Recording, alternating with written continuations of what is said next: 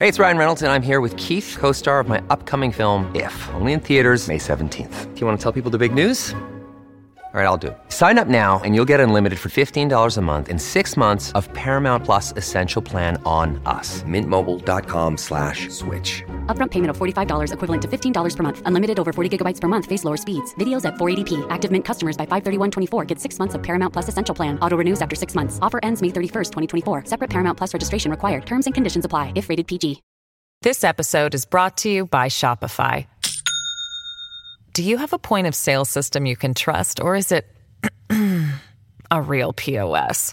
You need Shopify for retail. From accepting payments to managing inventory, Shopify POS has everything you need to sell in person.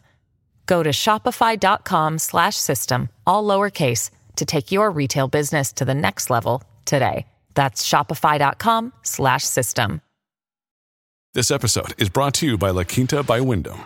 Your work can take you all over the place, like Texas. You've never been, but it's going to be great because you're staying at La Quinta by Wyndham. Their free bright side breakfast will give you energy for the day ahead. And after, you can unwind using their free high speed Wi Fi. Tonight, La Quinta. Tomorrow, you shine. Book your stay today at lq.com.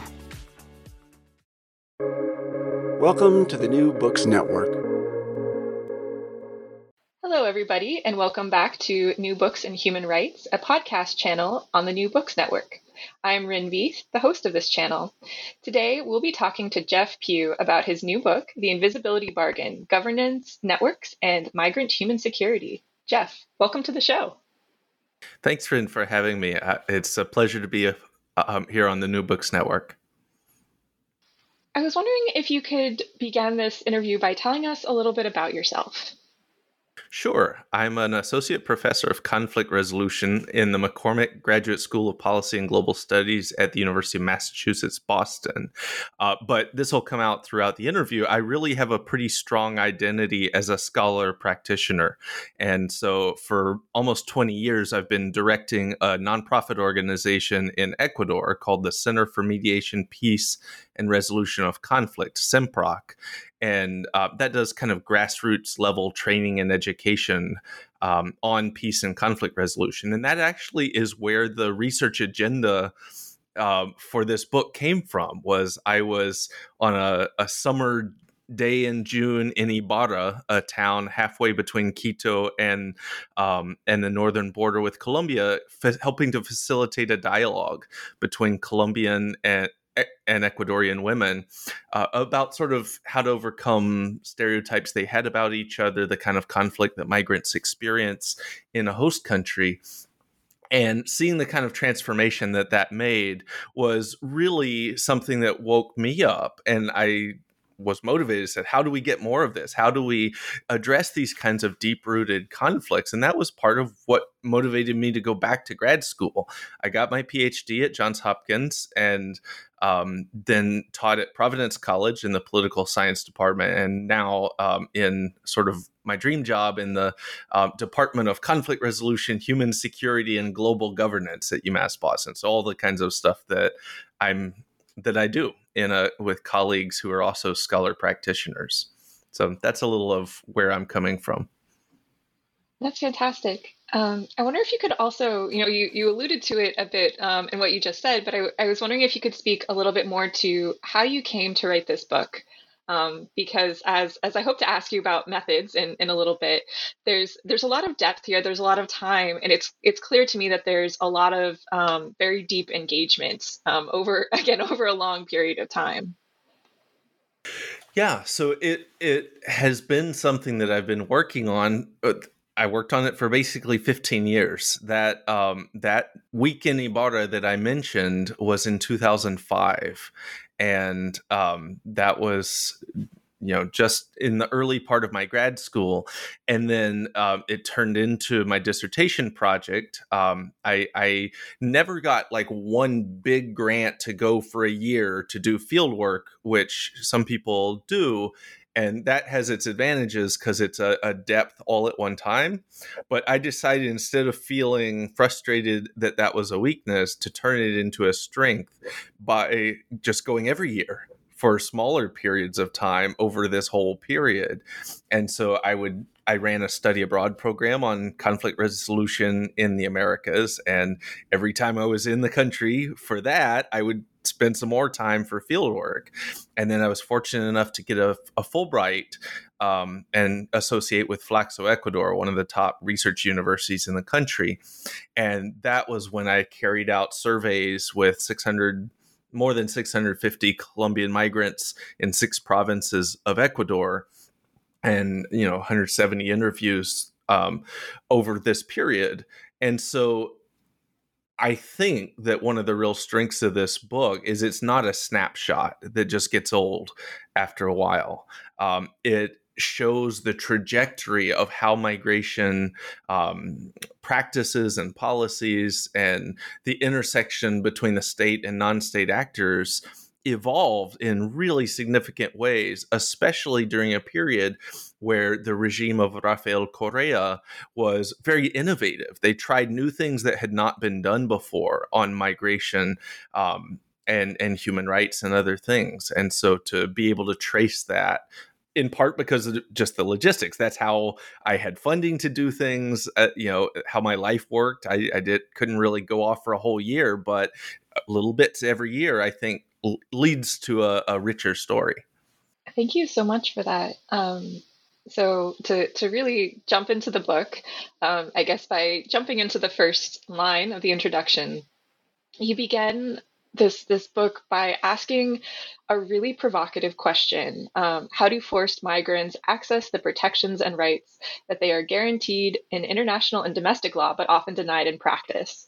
Um, and to me, this struck me as a you know perennial human rights question but i was wondering if you could speak a little bit to how you came to this question and how you see this book as really addressing this um, you know this this very big i don't know how else to put it than sort of a, a disjuncture um, in in human rights yeah, it's sort of a gap. And I think a lot of us recognize that that's there, but um, to be able to uh, delve into the micropolitics of how people handle it, what they do about it, and the implications it has for the agency that migrants themselves exercise, I think is really fundamental. And that's one of the takeaways that I wanted with this book was not just oh gee in this place um, migrants are discriminated against so man they're screwed the state is bad or something like that but rather uh, because that paints them as passive objects of you know human insecurity or discrimination or whatever but not as agents uh, with sort of an ability to affect their own lives. And likewise, there's in contemporary politics in the world, there's a, a movement trying to paint migrants as threatening, as bad, as, um, you know, having agency, but having agency to do harm. And I wanted to break that as the only two categories either passive victims or active um, villains, to use some of the phrasing from Heaven Crawley and others. Um, and to delve into how um, they grapple with the realities in their host countries. So, on the question of the gap between formal institutions and protections and rights and what happens in practice, this was partly came out uh, of of my experience in Ecuador. I, I knew that it happened, but I it wasn't front and center in my mind when I started this project. But I think one thing is that Ecuador during this period became really a world leader that was recognized by the United Nations and others for its innovations in migrant protections. Um, it, at the time, it was the largest recipient of refugees and asylum seekers in Latin America. Colombia obviously was the largest producer of those things, and Ecuador is right next to it to the south. Um, and compared to Colombia's other neighbors, it was the one with the most open and welcoming uh, policies that they could go. Panama just was pretty much um, keeping people out altogether. There were a sizable number of Colombians in Venezuela, but um, they didn't have the status of refugees or asylum seekers. They were sort of in the shadows. I mean, I, I feel like this, you know, maybe it's it's a little bit too basic in some ways, um, and because you know the the title, of course, um, is is called the invisibility bargain. Um, but this also really forms a lot of the framing of this book and a lot of the points that you're bringing up about how people are received in different different places and how people are able to um, experience the process of accessing certain rights. Um, so I was wondering if you could you could explain a little bit about what you call the invisibility bargain. Yeah, thanks. This is important so that our listeners know what what the heck we're talking about. Um, I, in the process of doing this, after looking at multiple receiving countries, the US, South Africa, I did some field work in Ecuador and uh, elsewhere, I kept seeing some of the same patterns happening where there was this gap where even when there were protections in place, you had people doing things that were different in practice. And I, I was trying to figure out why that happened and what what was sort of motivating those responses and um, there certainly is often conflict with when migrants come into a new country, right? It's a it can be a large group of people who have uh, different interests, different goals, different culture, etc., from the new country, and so things change. Some people benefit from it, some people don't, and so you're often going to have some sort of conflict, but it is not universally shared within the country. Countries are not homogenous, and so you get some people who might really want a lot of immigrants to come in because it benefits them because they feel like there's a sort of normative right to mobility etc and you have some people who feel threatened by that who have an ideological reason they think migration is bad. And i think that one of the ways that you have host societies balancing those differences is by having ambiguous uh, laws basically laws that say something but everyone knows that something else happens and so in most host countries there is a willingness to tolerate the physical presence of migrants as long as they're perceived to be playing by certain rules that are often unwritten but they are widely understood and strongly enforced. And that's what I call the invisibility bargain in the sense that both host societies and the migrants understand these rules or if they don't they learn them as a result of the sanctions that happen from violating them. And the idea is that migrants are perceived to be contributing economically or or contributing something of value. In some places for example in the US undocumented immigrants who have served in the military um, are perceived as as contributing something of value even if it's not economic. Um, so I call it the valued contribution. Uh, and they are perceived to be uh, socially and politically invisible. Social invisibility is talking about how much their sort of cultural differences are expressed overtly in a way that the host society sees as sort of threatening their uh, cohesiveness. So in France, for example, the the hijab ban um, for public servants, right? That women who are are visibly expressing them, their Muslim faith um, as public officials are seen as sort of violating this social invisibility expectation. Um, in the United States, uh, uh it, you may have seen news stories about someone who accosted someone in a Walmart or in a gas station because they were speaking Spanish or speaking Korean or something, and they say, "Hey, you're in the United States. Speak speak English." That's a social sanction for a perceived violation of this social invisibility um, expectation and then perceived to be politically invisible, meaning um, there's a sort of a logic of gratitude, using Carolyn Moulin's term, um, that sort of this is our country. If if you're going to come here, you should just be grateful that we gave you that choice. And it's it's a uh, um, wanting to maintain the ownership of the the polity and anyone coming from outside of it has to be granted whatever they get. They don't have rights that attach to them. Their rights were territorialized where they came from. That's where the sort of logic of this if you don't like it here go back home right?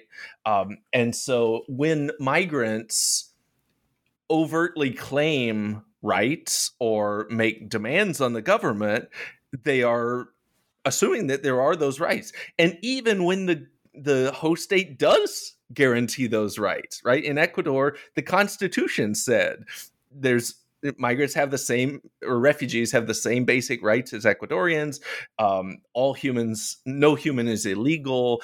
Uh, it banned discrimination based on on national origin and immigration status. But dis- even when those are codified in the law there's this sort of implicit understanding within the host society that it's still a, a sort of privilege and so a, a, overt demand on the government is seen as a violation of that invisibility, uh, uh, political invisibility expectation.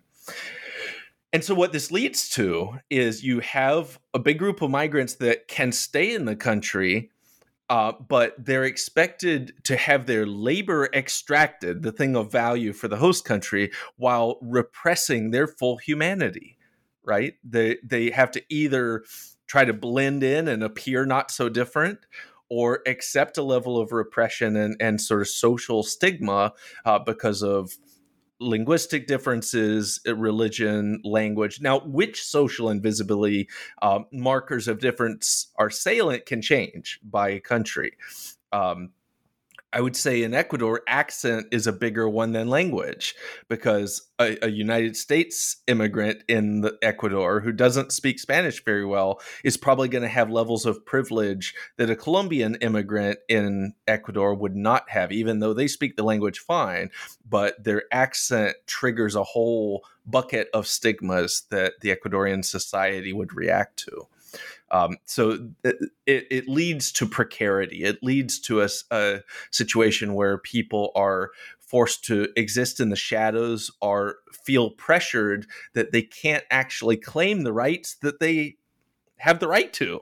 Um, and so I, I wanted to present it as a story not just of oh how sad they are but what do they do then and it may be that there are other things that they can do that give them access to their rights more than if they went out in the streets protesting and said, "Hey, I demand my rights." And that's where the second piece of the argument comes that uh, it's through access to governance networks that connect state institutions with non-state actors the catholic church and even informal networks of you know colombian associations or things like that that give migrants you know they might trust those organizations more than the state. The state they're worried might deport them so they're trying to avoid act, uh, interaction with the state so they approach those organizations because they trust them more.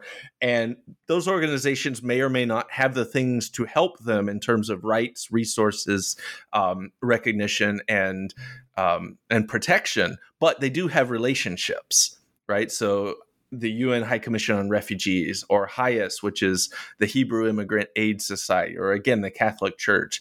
These are high profile organizations that are not the state, but they have leverage. They have a, a what Abers and Keck call practical authority because they can do things. They can convene meetings and the state comes.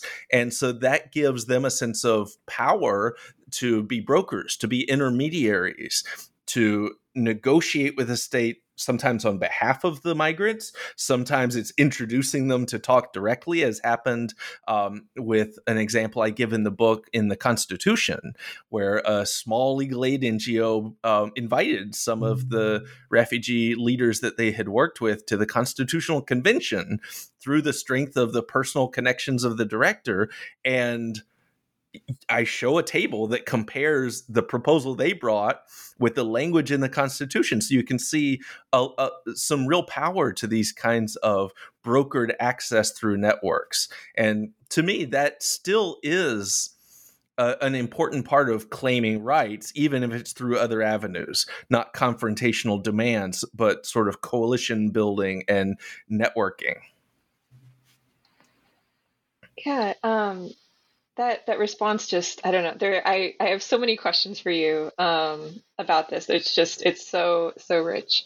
Um, in in what you were just uh, discussing in terms of different institutions, I'm wondering if you could speak a little bit more about that because, um, in particular, um, I I was really really compelled by your focus thinking about migration not just in terms again of these nation state institutions but also taking seriously you know international organizations and then also these local groups that have um, I don't know that, that seem like they are you know resources or support or brokers as you just said um, for those who are not able to access their rights um, because of this this quote unquote invisibility bargain. Yeah so in this argument with the with the governance networks, my argument is that in localities where there is a dense and diverse network of institutions that can provide access to protection and and um, resources for migrants, the migrants will have better human security than in those places where it's not as d- dense or not as diverse. And the diversity piece is kind of important because if there's one thing that connects almost all of my research agenda, it's a a real belief in the power of civil society as a political actor. That it's not this sort of marginal thing that snipes at states who are the real story. To me, um, uh, you know, the the sort of international society is shaped in large part by the the people in it and other than states, one of the major organizing devices that we have is through non non state actors, um, international organizations, etc. And states have limits as, in terms of their ability to be the primary provider of security within their territory. That's the de- basically the definition of what we think of as a state, but it matters who they're providing security for. And for migrants, there is a political incentive that. It, talking mostly right now about democratic states to uh, respond to the interests and demands of those who vote for them. And migrants at least in Ecuador, largely do not vote because they haven't been there long enough. And so the state has a kind of a built-in uh, political incentive not to be an equal access provider of security to everyone who needs it in their in their territory, but rather to respond to the demands of citizens. And sometimes those demands look like why don't you scapegoat these outsiders? And so they become not only providers of security, but inflictors of insecurity on the outgroup in order to respond to that political incentive of their citizens. So, given the limitations that the state has as a sort of provider of protection, um, a diverse network that has access points through organizations that don't have those same political incentives opens up space where if a migrant um, is robbed, for example, in the street, and I, I there's surveys on this. Most people who say they've experienced uh, a, a violent crime in the past year, when I asked them, "What did you do about it?" they said nothing. And um, those who did go to the police, most of them said it didn't help.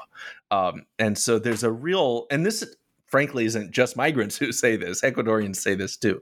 But um, particularly for migrants um, there's a, a, perception that the state is not going to be the primary provider of protection but the UN High Commission on Refugees and the Catholic Church are the other two big or non-state organizations, kind of clusters of institutions, really, that I focus on as having a lot of authority in the space of migrant. And it changed over time. At first, they had that authority because the state had no experience with receiving large groups of refugees um, and didn't really have capacity to deal with it. So, by default, the institution that was in place in far flung regions and the border regions were the churches, the missionaries that had been there for a long time. And so this really started around 2000. Obviously, there were people who came in before that, but with Plan Colombia, the militarized U.S. assistant package to Colombia that al- allowed them to fight much more efficiently in places they hadn't been able to before, that led to a lot more people being displaced. Those people fled Colombia to, again, the nearest safe place they could, which um, in many cases was Ecuador. And so the, the number of, of refugees and asylum seekers spiked starting in 2000 and then really just kept going um, after that. And during that first period, the the church first, and then when the United Nations High Commission on Refugees was invited in to sort of help deal with this growing uh, challenge, they set up processes to try to um, you know register refugees eventually to actually work with the state to have mobile refugee clinics um, to bring the status determination process out to where the migrants were um, who needed to be refugees and just hadn't come all the way to Quito, uh, either because they couldn't afford to or didn't know how to or were afraid to. Um, and that doubled the number of registered refugees within a year. Um, so different kinds of organizations play a really key role. And I'll finish by just this caveat. I am not making the case, as I'm sometimes accused of, of saying all NGOs are angelic and all states are bad. In fact, you have different political incentives that international organizations have and NGOs have and churches have. Uh, you know, the church you could accuse of proselytizing, of um, you know having a, a, sort of sometimes an assistant uh, a paternalistic approach in some cases. Um, international organizations are sometimes um, accused of donor driven agendas that people in geneva or somewhere else are deciding what you can spend money on not people right on the ground with an awareness of the political reality and also of a sort of democratic deficit. Who voted for the un right? And why do they have legitimacy to say what should happen here? The sovereignty argument is a legitimate thing that states use to say, well, we should be the one driving this process. Uh, so it's not that any one organization is all right or all wrong, but the diversity, when they're all coordinated and connected with each other, it kind of that fragmentation means that somebody is going to have a political incentive that is more open space that is is not pushing out migrants in this context and then they're going to be able to refer them or direct them within the network to the source of help that they need. So that's kind of where that comes from. So something that i i really appreciated in your answer that's um really really problematizing this idea of you know one singular kind of ngo or one you know way of understanding the state I don't know, just I, I, really appreciate that nuance. Maybe it's the anthropologist in me. I don't know. Um, but I also really appreciated how, when you're talking about people who are experiencing um, forced migration, you're not talking about just one particular category. And and throughout the book, you also note how um, you know differences really impact how people um, how people experience um, the the process of migration. Um, you already alluded to uh, questions of um, of of accents, um, but I was additionally really taken by your point about how race and ethnicity can also form um, different ways that that people you know experience um, accessing their rights. Um, you give the example of Afro Colombians um, as well as others, and I was wondering if you could speak a little bit more towards again those differences in people who have experienced or who are experiencing forced migration. Yeah. So as I mentioned, the the sort of social invisibility expectation isn't just sort of one single recipe that gets applied everywhere in the same way. Um, each receiving context has a sort of social construction within society of a hierarchy to some extent of power of of belongingness and uh, those who are sort of seen as being on the margins of what Bridget Anderson calls the community of value, the the circle of people who whose whose belonging is never questioned. Um, it it is their otherness that that sort of forces them to justify their own belonging, their own existence, and to fight for it, to not have it taken for granted. And so, some of the markers that people wear on their bodies or in their voice that show their differences to other people uh, can more strongly send them to the margins, make them have to work harder to get back in. And in the context of Ecuador, um, you know, the one I, I asked someone early on you know how how can you actually tell the difference between an Ecuadorian and Colombian because I can't and um, the main thing that the migrants themselves said was their accent. As soon as they started talking, people could could tell Colombians um, sort of speak more quickly than Ecuadorians. Ecuadorians have um, a, a, diminutive that they'll use. So instead of cafe, they'll say cafecito, which means little ca- cafe. Sort of a, a, a, modesty ingrained in the in the culture. And so not only is there a difference, but people culturally ascribe sort of normative values to that difference. Oh well, those Colombians are just being um, you know presumptuous and rude and and and things like that. And so. Um, that in, in one interview he told me colombians are perceived to be sexier. Uh, and that's another way that ecuadorians sometimes distinguish. I'm not really sure how you operationalize that but uh, but it does play into some of the stigmas that are attached and i talk about this a few times in the book that colombian women particularly um, there's this sort of stigma of prostitution and um, and for Afro Colombians, where race intersects, there's a, a, a, sort of intersectional multiplication of these these markers of difference in the harm that they cause. So, um, an Afro Colombian doesn't necessarily may have the same kind of racist rejection that Afro Ecuadorians do. And there is a long history of um, mestizaje and blanqueamiento, which are, are terms in Latin America that refer to the idea that a, a, social hierarchy, white is on top, and to the extent that indigenous people were there,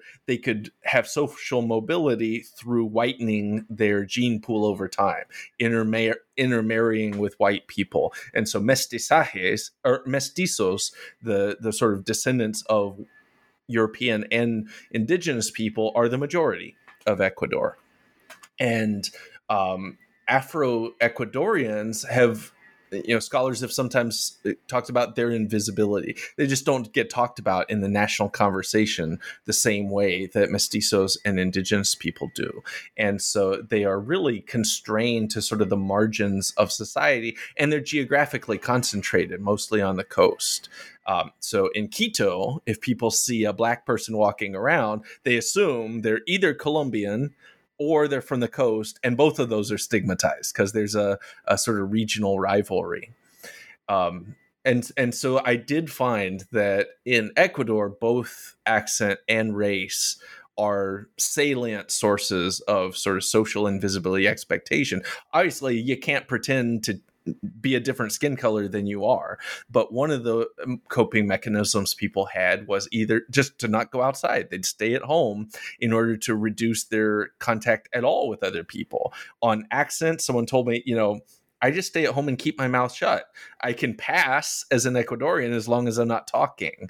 And then for Afro Colombians, um, living patterns, many of them um, make a conscious decision to go and live on the coast in Esmeraldas uh, because there are a lot more black people there. Afro Ecuadorians there. So they kind of blend in better. There are more people who are unlikely to discriminate against them by race. There's a historical sort of trajectory of cross um, border flows with with with um, families there.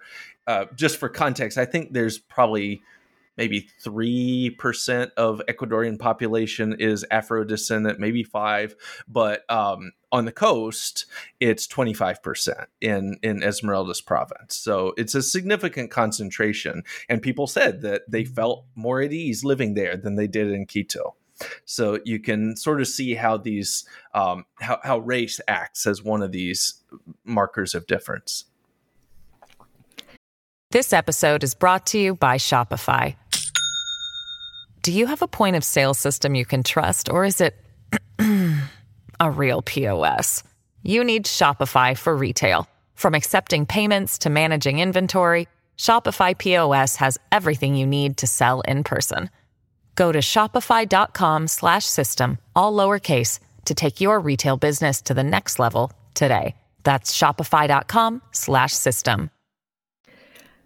So I, I, realize that we've discussed many of these big themes throughout your book, um, but I haven't actually asked you the methods question. And so I would love it if you would be willing to speak with us for a little bit about the methodologies that you used. Um, I found it, I found it so so compelling to see. I don't know, like there were there were surveys, there were there was a lot of clearly, you know, longue durée, like you know, throughout long periods of time as well. You know, research. I don't know. There's there's just a lot of really really neat ways of of approaching these really big questions. And so um also just for me i i i found it so compelling the methods that you used. It really seemed to me like it really it, it seemed to to make part of your argument as well um in particular in thinking about you know how do we approach these big questions? How do we think about you know understanding you know lived experiences the state migration and all of that? Um, but yeah i would love to hear you speak a little bit about methodology yeah, thanks for for opening that door, and it's what I'm I'm happy to talk about. I'm a more of a qualitative m- methods person at heart, so the interview is sort of my go-to because I can touch it and and grapple with it and it makes sense to me and I get to hear people's perspectives and ask them why they think that and that was the heart of the original dissertation and then uh, my identity as a researcher is a question driven researcher. So first I figure out what is the big question that I care about and then well what kind of evidence would allow me to answer that question and then choose the methods accordingly. So I am not the kind of person who has you know decades of experience doing one kind of coding in R that answers one kind of question then I go look for questions to apply it to. I I'm glad there are people out there who do that because they can really have sophisticated, fancy tests, but that's just not how I, I work. So a lot of times I'm using methods that I'm not you know there i haven't spent decades doing them. I, I i use them in order to answer a question that i have. And i try to triangulate data. Obviously each method has strengths and limitations. Um, and with interviews, they're wonderful in telling the rich story and the why questions. But the common critique is, well, how how generalizable is this? You know, these particular people you talk to, I don't know if most people in the country. Uh, share that. I don't have a sense of how strongly or, or, widely that idea is shared, or does it have carry somewhere else? And so I did want to be able to um, have input from enough observations, enough people that um, that I could make a claim. This is not just a few migrants who's who think this. Most migrants that I talked to had this experience, and things like you know discrimination um, experiences, as an example, is one that most people did um, have since coming to Ecuador. Most people um, worked for um, not a formal contract. They were working in the informal sector, and um, a majority worked for less than two dollars a day. And so, you know, the kind of economic precarity that's there, and those are things I wouldn't be able to know from uh, an interview. Uh, but taking seriously some of some scholars who have talked about subnational variation um, it's not enough just to say this is what happens in Ecuador because there are huge differences between what happens in Quito versus what happens on the border. And so that's why I decided to sort of segment my survey into six provinces. And I did it in the um, the capital city of each of those six provinces that really receive most of the the migrants in the northern border region. And um, I also did interviews in each of those places, so it it gave me a, a, a sense of the variation within them that helped to nuance the story, um, and from the survey data, I was able to do some network analysis because if if a key part of my question is this idea of networks and their importance, you know, I could describe them based on what people told me, but there's something about showing pictures that that sort of visualize in Lago Agrio in the Amazon jungle actually there are organizations that meet weekly with each other. They have a, a mesa de movilidad, they call it, a sort of roundtable of different kinds of institutions that talk about the cases they have, look for solutions, and are coordinating. And that had a richer kind of network than um, than Quito did, or Esmeraldas on the coast, where people kind of did their own thing and worked in silos.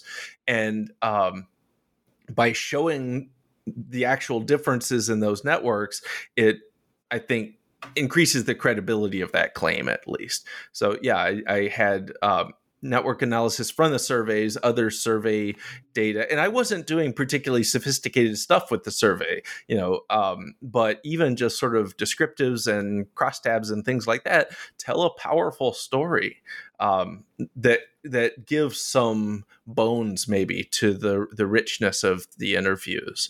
And it wasn't the core part of this book, but I did bring in a little bit of the discourse analysis work that I had done for another paper and sort of tracing how news stories and political um, rhetoric have referred to migrants versus refugees versus movilidad humana, human mobility over time, and why that matters. Which institutions sort of were given a platform in social spaces. So that helped to, um, you know, constructivists like to talk about how different organizations negotiate meaning, and and that's sort of a concrete way of getting at that. So it's not quite so abstract.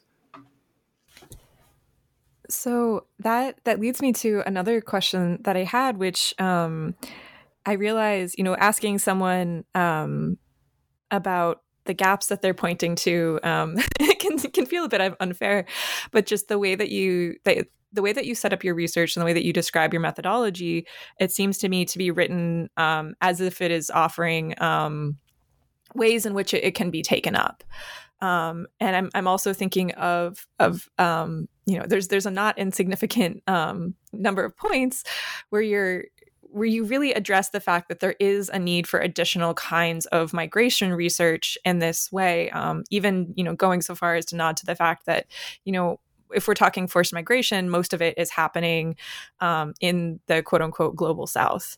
Um, you know, regardless of what you know national rhetoric is is saying. I'm from the U.S., living in Canada. My research is in the U.K., so I'm used to that sort of other other side to that. Um, this is, I, I realize, a, a, long and sort of clumsy way of of asking if you could speak a little bit more towards you know where you envision some of this this going in the future, or um, ways that you would like to see this this taken up because this this book which is so i mean thoroughly meticulously researched seems to really open up a door to really exploring other questions um, in in in different ways. Yeah, absolutely. So as you you know, I, I, appreciate you highlighting the global north, global south thing because that is for me part of the takeaway motivation for this book. Uh, a pretty large proportion of migration research tends to focus on migrants who originate in the global south and come to the global north, the US and Europe especially. And, you know, there are lots of migrants who do that, and that's important work. But there's about half of migrants are in the global south either those who have are, are south south migrants or even those who come from the global north to the global south. And in terms of forced migrants and refugees 86% live in the global south. And so that's where the story is. And i think that when you do research in that region it's not only important important, required, uh, but also sort of liberating to focus not only on what the law says and assume that if the construction of this institution, the end point is when the institution gets created. You also have to look at how it is implemented afterwards, the gaps and things like that. Um, and in a global south setting, it, it sort of leads uh, uh to that being easy easy maybe easier to investigate. But i also think there's something powerful about a story that is developed in the global south like this one based on my experiences in ecuador and see how it can explain immigration politics in the global north and because so many theoretical platforms uh, or frameworks are developed by people in US and Canadian and European universities and then assumed to apply everywhere or you know the goal is to see if they have travel to the global south and that's good to do but I want to sort of up in that hierarchy and see what we can learn in the in the US and elsewhere um, from the global south. So right now one of the ways that this project is being extended and methodologically um, sort of tested a bit more than I even did in the book is with a colleague at Providence College, Matt Guardino, we have um, established uh, what we call the Immigrant Visibility and Political Activism Research Collaborative, IVPARC. And it's funded by the Russell Sage Foundation and the Carnegie Corporation of New York.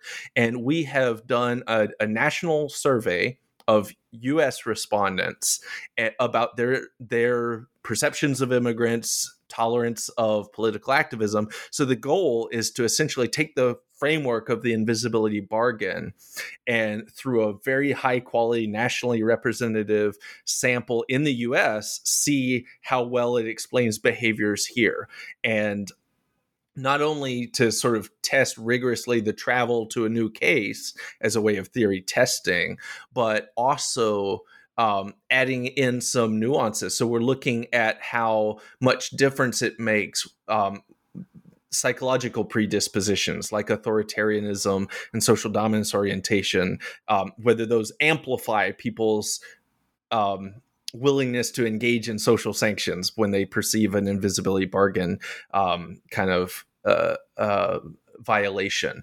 And we're looking also at the role of media framing and um, and sort of discourse in in making those things more intense. We have a, an experiment that we embedded in the survey that shows people a visual cue of a photo of people protesting, and uh, we vary whether it's immigrants or a women's protest to get at what difference it is when it's immigrants. And then within immigrants, sometimes they have um, Spanish language signs that they're holding, sometimes Arabic language signs. Sometimes there are women who have hijabs, sort of as a marker of religious difference.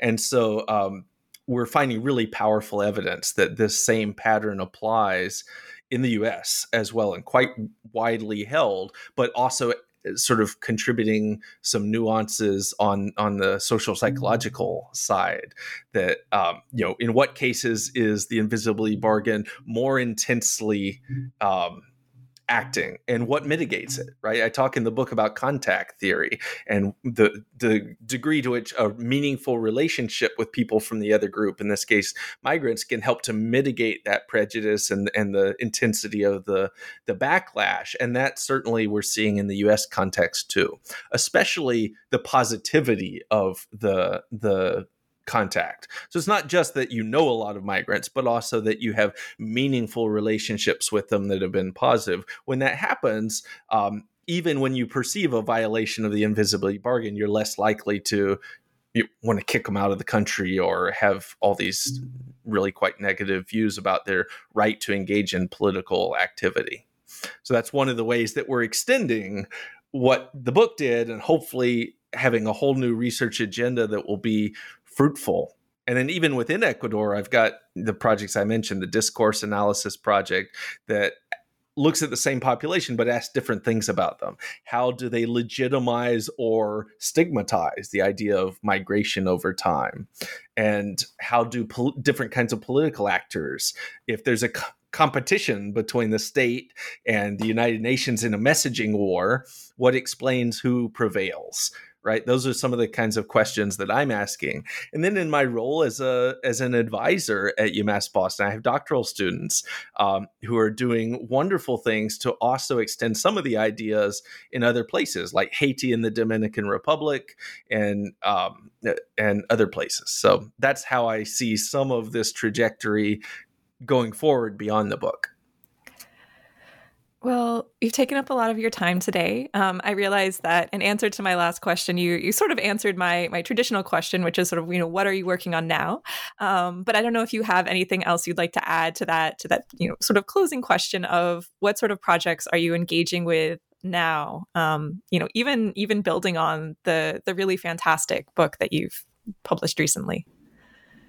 Yeah, thanks for that that sort of closing question, Rin. And I, I alluded to the the sort of ways that my scholarly research agenda is looking going forward, what I see extending out of the book. But I guess the the one thing I'll I'll mention as an additional piece that's important to me is again back to this identity as a scholar practitioner. So I'm very interested and invested in okay, once we understand these patterns, how do we use that knowledge to make life better for people? Um, you know, is there ways that we can distill these nuanced sort of uh, academic findings into uh, pr- uh, interventions, into programs, maybe even into advocacy for certain policies that would make it easier for migrants to to access the rights they already have and to um, increase protection increase peace in migrant receiving communities and decrease you know uh, discrimin- discrimination hate crimes and things like that. So with the IVPARC project that's really built into the design and we are trying to um, engage with policymakers and and peace building organizations and others and of course my own peace building organization. We have uh, several platforms through SimProc um, where we have like a summer institute on conflict transformation across borders that brings people who are engaged in peace building work together to learn about it. And so by teaching the book and teaching the results of this research in those spaces and then helping to incubate projects that they are carrying out. The hope is that it will help to enrich some of the the practices. And in fact we're we've been able the past couple of years through support from the rotary foundation to uh, have a kind of incubator fund that people who have gone through our educational programs and sort of learn the, the content knowledge are often leaders in their own spheres of influence. And so we have a sort of we're trying to be catalysts, helping them scale up some of their efforts through small grants and then sort of give them a platform to talk through a blog or a pod, podcast about those experiences so others can learn from them. And so I'm hoping at least that through some of those structures that we have in place, we'll be able to not just have an interesting story to tell, but that it'll influence policy and practice. Well, that seems like the perfect note to end on. Um, I'm so excited we were able to speak today, and thank you again, Jeff, for your time. Thanks so much for having me. It was a pleasure.